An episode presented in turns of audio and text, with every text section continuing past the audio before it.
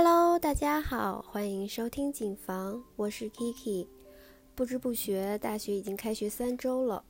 今天刚交了一篇小论文，突然觉得能松一口气了，想来跟大家聊聊天，跟大家分享一个我最近从 Netflix 上看到的一部很火的美剧，名叫《创造安娜》。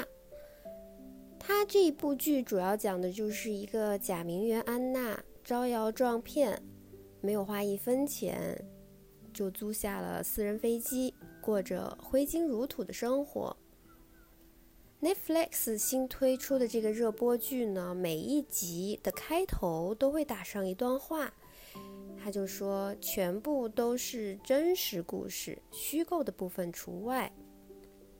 那这部电视剧呢，改编其实剧情都是非常离奇的真人真事。二十多岁的社交名媛安娜·道维，原名在剧里面也是叫安娜，嗯，Solokin。表面上呢是活跃在美国纽约上流社会的名媛，但其实私底下她从其他富豪名流和金融机构诈骗了数十万美元，最后被捕入狱。那安娜的故事，其实在二零一八年。在社交媒体上就爆火了，我也看到过相关的一些报道。那 Netflix 的热门制片人，他就决定把它搬上荧幕。他这个好像是在安娜被捕、等待法庭审讯的时候呢，Netflix 以三十二万美元的签约金取得了改编安娜故事的版权。这部剧一共有九集。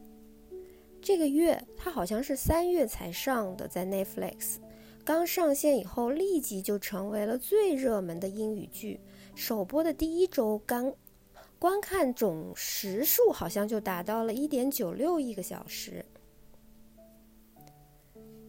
不知道大家有没有看这部美剧哈？但是在看《创造安娜》这部改编自真人真事的过程当中。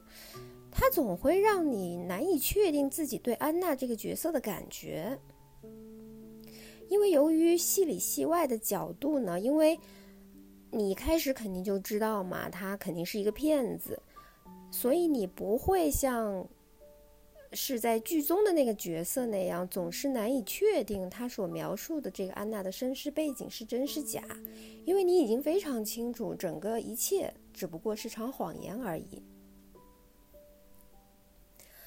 但就算是如此，安娜的一些行为，却也还是足以令你感到困惑，甚至因此而被吸引。有时候她显得冷静大胆，可以面不改色地说一个又一个的谎言；但另外一些时候呢，她好像又有点瞻前不顾后，她总是慌乱地说出一某一些一眼其实就能够被识破的借口。所以就会让他的优点和缺点基本上可以说在同一个事情上反映出来，也就是，但是呢，由于他大胆无畏的程度，因此使他极具说服力。但我觉得也因为如此，他才误以为自己是一个无所不能，说什么可能都会有人相信的这么一个人。虽然我在看《创造安娜》的时候。会觉得有些地方其实是蛮鬼扯的，难以想象这竟然会是真真实的故事。但要是静下心来仔细一想呢，就会发现其实好像这个跟我们在现实生活中看到的一些形象良好的名人，甚至是身旁的朋友或者是同事，在被人揭穿了不堪的真实样貌以后，也同样会使我们大呼。一口冷气，好像哦，我们看走眼了。所以呢，如果从这个角度来看，要是我们在现实当中遇到过像安娜这一类人的话，不知道大家能不能像在看剧的时候那么轻易的看穿对方，也确实是件其实不好断言的事情。当然，虽然安娜是个骗子没错，但是在诈骗的过程当中。它好像也同时成为了一种折射般的存在，就是说，它映出了，就是映照出了嗯，那些人心中对于各个事物的渴望，尤其是对钱财的渴望，因为每一个被他骗到的人，其实最开始的出发点都是觉得，哦，安娜是一个德国的富二代，她有大量的钱在她的基金里面。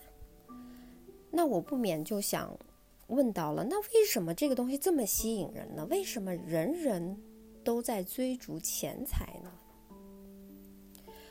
其实我之前有从印度非常有名望的一个哲学家三德鲁，他其实对这个问题有一个他自己的看法，嗯，但是他的看法我非常认同，所以在这里想跟大家分享一下他提到的为什么人人。都会想要追逐金钱。他认为每个人都在追逐金钱，其实是很错误的观念。因为金钱如果没有变成货币，或者是一种相互不是以物易物，这个意思就是说呢，如果是在以物易物的社会下，比方说我给你一个球，你给我一个拍子。如果是在那种情况之下，可能货币就没有太大的意义。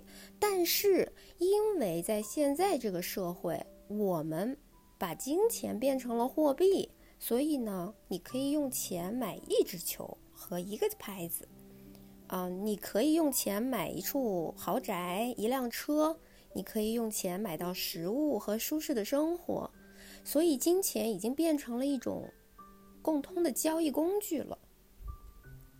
并且人们需要用金钱来生存。现代人到底想要过什么样的生活呢？我觉得他们已经不仅仅想要活着了。金钱就怎么说？就是说他们想通过金钱想要比邻居生活的好。就因为这个，可能金钱就变得特别重要了。如果他们仅仅只是想活着，其实金钱只是会占生活的一小部分。但是因为他们想比邻居过得好。比朋友过得好，嗯，比同事过得好，比他们都更厉害，所以对金钱的追逐就会变得无休无止。那不然的话，在短时间里，你其实一辈子所需要的东西，你可以用金钱来创造，然后就做对你自己生命有意义的事情就好了，而不是不断的去追逐这个为了简易。简化交易而发明的工具，现在看来呢，就是把金钱变成货币，不仅没有简化交易，反而使人类的生活变得更复杂了。虽然金钱只是个过程，但是大多数人开始认为金钱本身是一个目标，这是一个赋予能力的过程。如果你想要买食物，你需要金钱；如果你想要购买舒适的生活，你需要金钱。而现在，当你的思维试图要用金钱购买一种生活的时候，其实你肯定是不会成功的。无论你有一百，还是你的朋友明天有一千万，还是说像有些富豪他有一百个亿，但是大家的心态其实完全都是一样的。这个心态是什么呢？那就是大家都抱着我的下一块钱在哪里呢？每一个人都在脑子里问自己这个问题。所以，即使你现在住着百万豪宅，其实你的心态和路边的流浪汉真的区别不大，因为你们问自己，你们的心态其实都一样，就是我的下一块钱在哪里，不是吗？那金钱只是交易的一个工具，它本身其实并不是一个目标，它真的只是一个过程。今天。我女儿去画画课的时候，我有我带我儿子去买 A4 的纸，在那的时候呢，他突然讲到一句话，让我挺开悟的。他说：“钱其实就是树啊。”我说：“那是什么意思？”他说：“钱不就是 paper 造的，就是他指的是纸张，那纸张不就是树造来的吗？”我所以，我也不知道，我就觉得哎很有意思啊，他这个观点对他来说。钱虽然能换东西，但是他觉得哦，原始的钱是怎么来的？所以通过看这部美剧《创造安娜》，再加上听到的一些周围人对钱的一些追求，不知道你对金钱的定义在哪里？欢迎你的分享，感谢大家的收听，我们下期见，拜拜。